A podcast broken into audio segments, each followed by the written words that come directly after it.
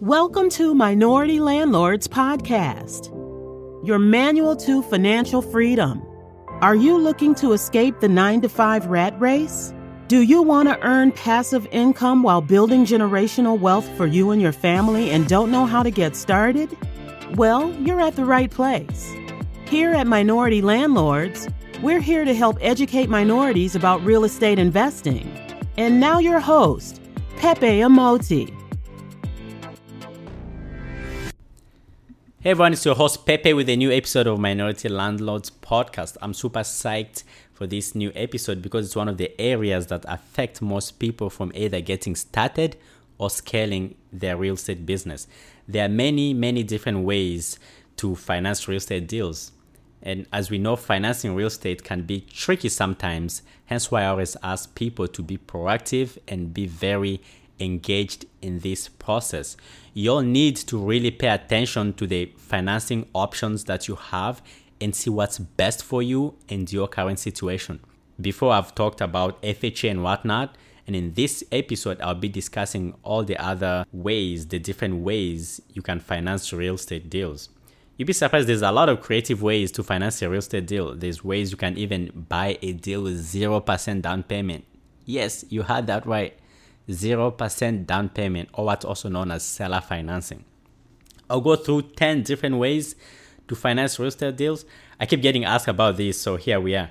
After this episode, you should have an understanding of how real estate investors fund their deals. So I'll go ahead and list for you guys the 10 different things I will discuss here, and then we'll dive more deeper into them. Number one, all cash.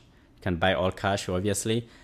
Number two, FHA, I've talked about that several times. Number three, VA loans, I've talked about this several times. Number four, conventional mortgages, I've talked about this as well.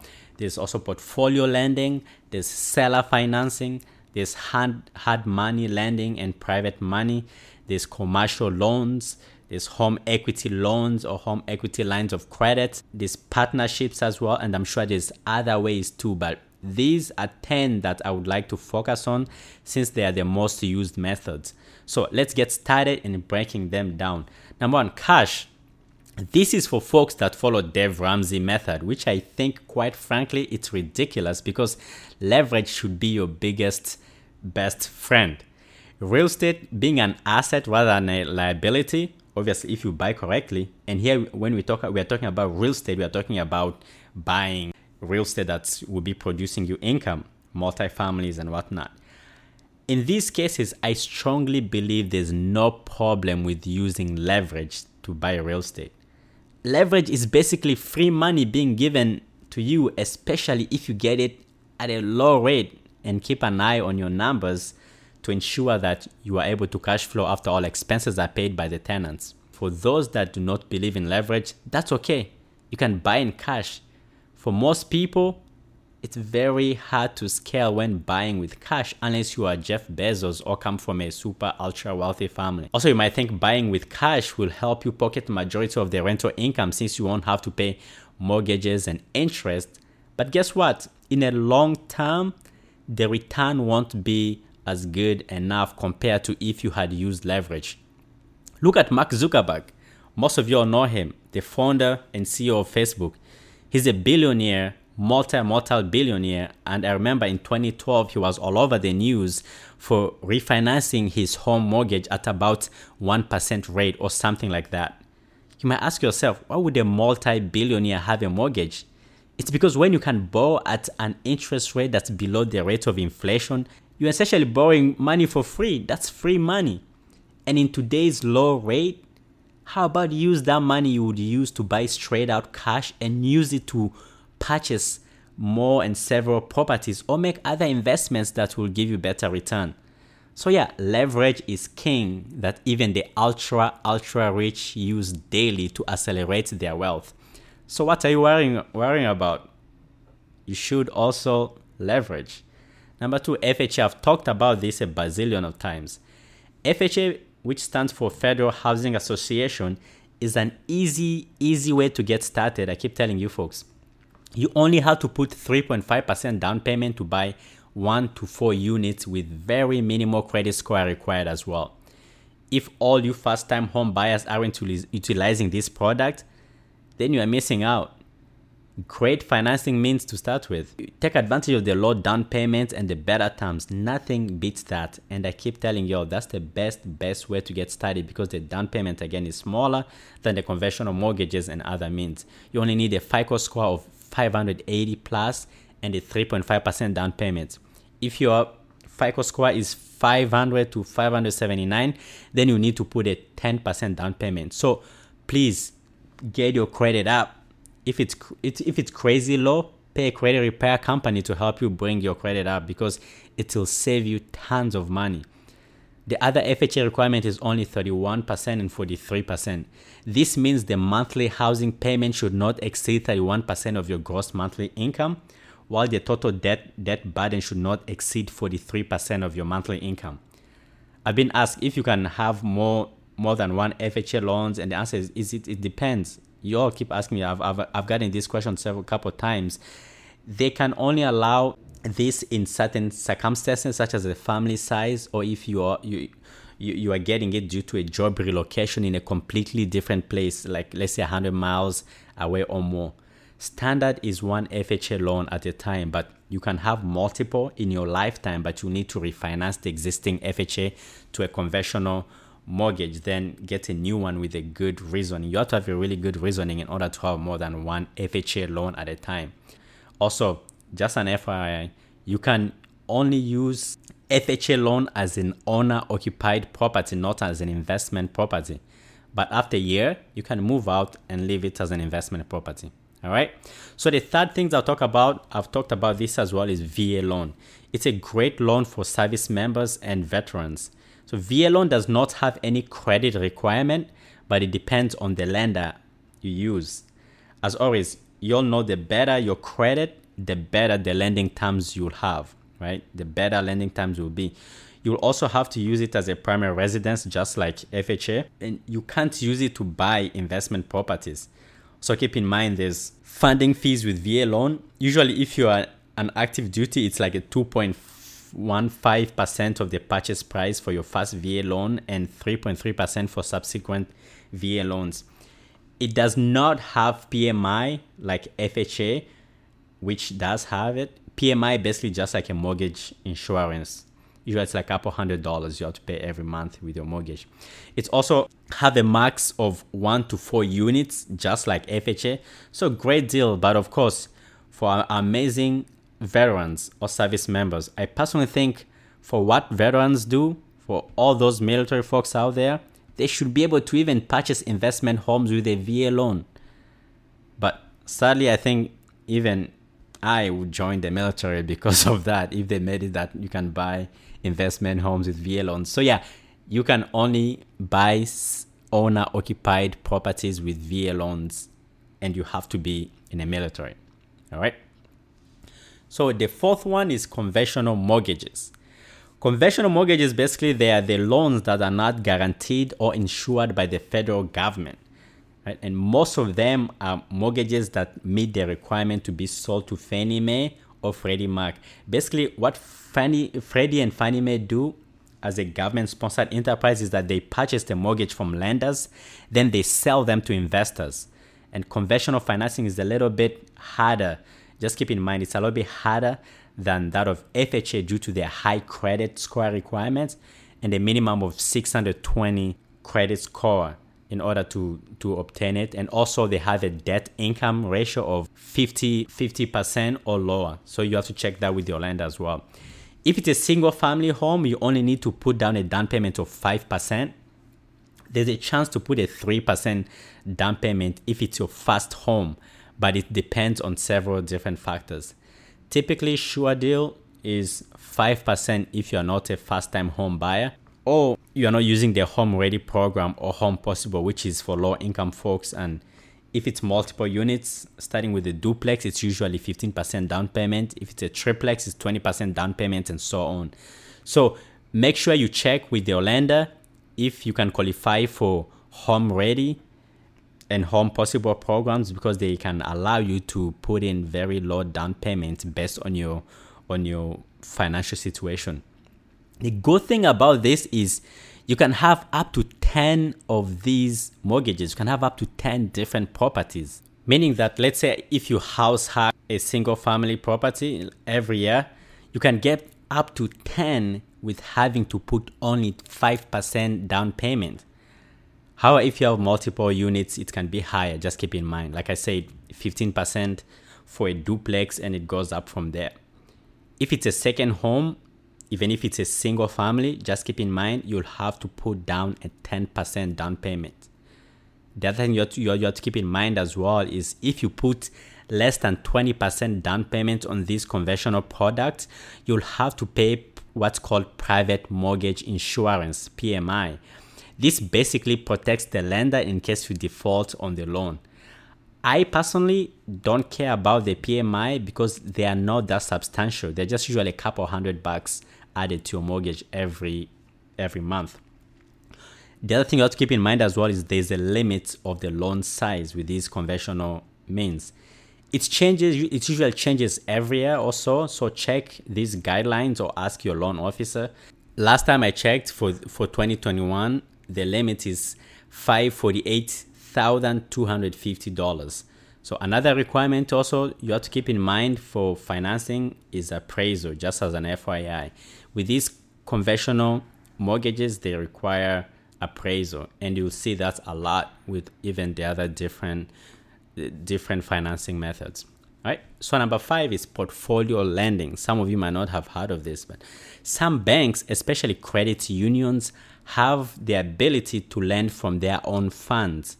So sometimes their loan their, their loan terms can be pretty sweet actually since it's for individual credit union or bank. Not a really common though. It's not a really common financing mean, but it does happen.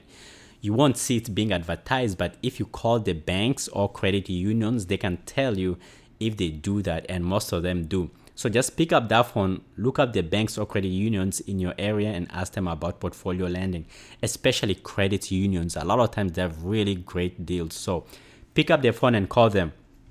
The other thing, seller financing. This is not too common also, but sometimes can happen. Instead of the bank or other lending institutions financing a property, an owner f- sometimes can finance it and instead of paying the bank, you are paying the property owner a monthly payment or whatever you all agree upon. One thing though to keep in mind and why it's very uncommon is because in order for the owner to do owner financing, the home have to have been fully paid off and fully owned by the seller in order for the owner to, to do that to avoid foreclosure on their property. This can be good for folks who don't qualify for traditional mortgages and those who want to skip the lengthy mortgage process. But like I said, finding owner financing finance deals is very hard so don't have your hopes so high. But it's it's out there and if you're a go-getter and willing to find those you will. The other the other one i would like to discuss is hard money lenders. There's a bunch of them out there. This is a financing that's obtained from a private business or individual basically i'm not a fan of these even though they're easy to obtain but the interest rates are way higher than normal. Usually it's about 8 to 15% or even more. And the terms are very short. Usually they're due in six six months to three years instead of the traditional mortgage, which which is usually 30 years. And a lot of folks that use these, usually you hear flippers or those that have properties that need rehab. Also, the loans, you have to keep in mind too, the loans have fees are and, and those fees are very very higher than usual. And it, it's like i said it's super easy to get these. Usually it just take like few days because no income or credit verification a lot of time is needed and a lot of time but still the interest rate the high fees and a very short time period make it not good for those like me who are trying to buy turnkey properties for a long term hold strategy the other one similar thing to hard money, but it's a it's a little bit different, and it's it, it's a little bit of a better, in my opinion, is private money lenders. These are basically individuals, and they, they are not professionals. They're just individuals that are willing to fund deals for an agreed term.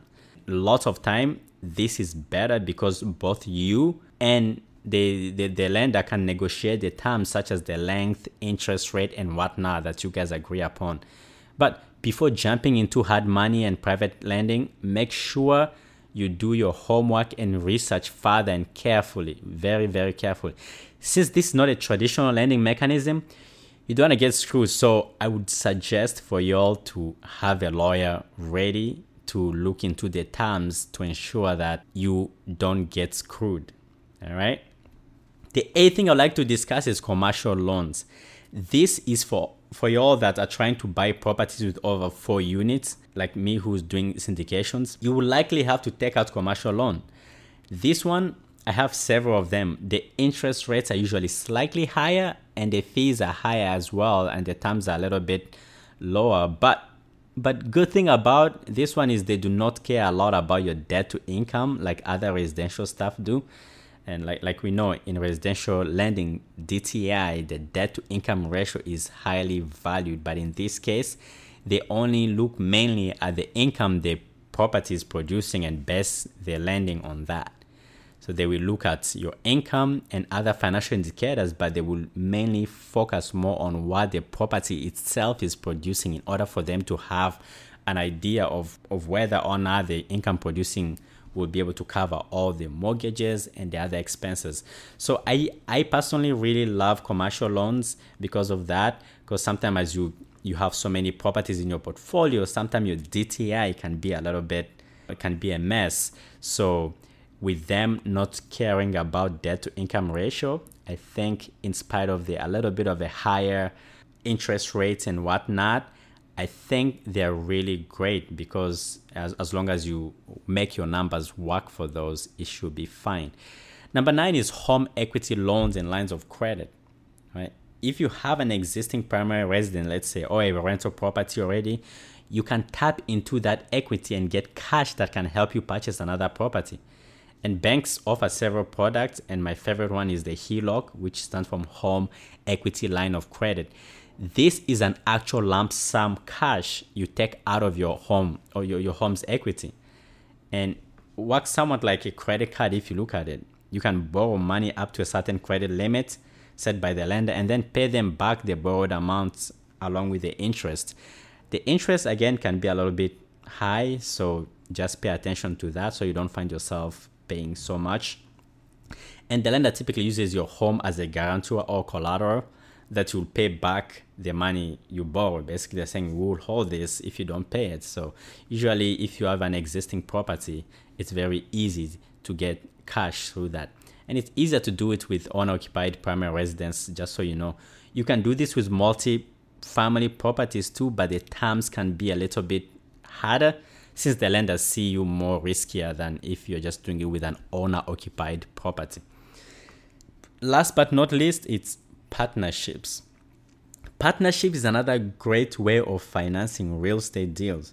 You can use partners' money to fund the whole cost or just to assist with the down payment, and they usually would receive only a percentage of what the property generates and maybe some equity in the property, depending on what you all agree upon it all depends on your signed agreement, but make sure to have a lawyer involved to draft this agreement to prevent the he says, she says. All right, and there you have it 10 different ways to finance the deal.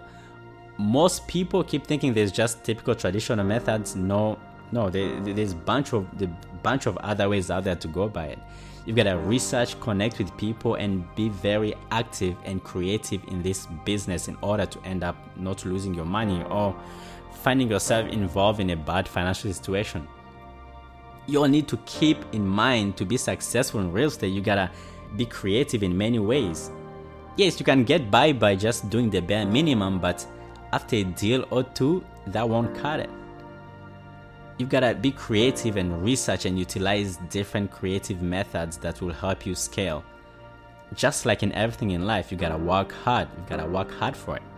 Nothing in life comes easy, folks as a millennial, I know we live in an instant gratification society and also live in a society where hard work is looked at as a bad thing. Everything in life, you gotta work, you gotta put in the work. Your marriage, relationships, jobs, and so on. I don't care what you say, but real estate entrepreneurship is not for lazy people. Even marriage and relationships are not for lazy people. So basically, that means everything in life is not for lazy people, especially if you wanna do that thing well. You gotta put in the work. If you work hard, you will be rewarded. Like Benjamin in the Bible, it says he's a ravenous wolf. In the morning, he devours the prey, and in the evening, he divides the spoil. I know we live in an age of self care.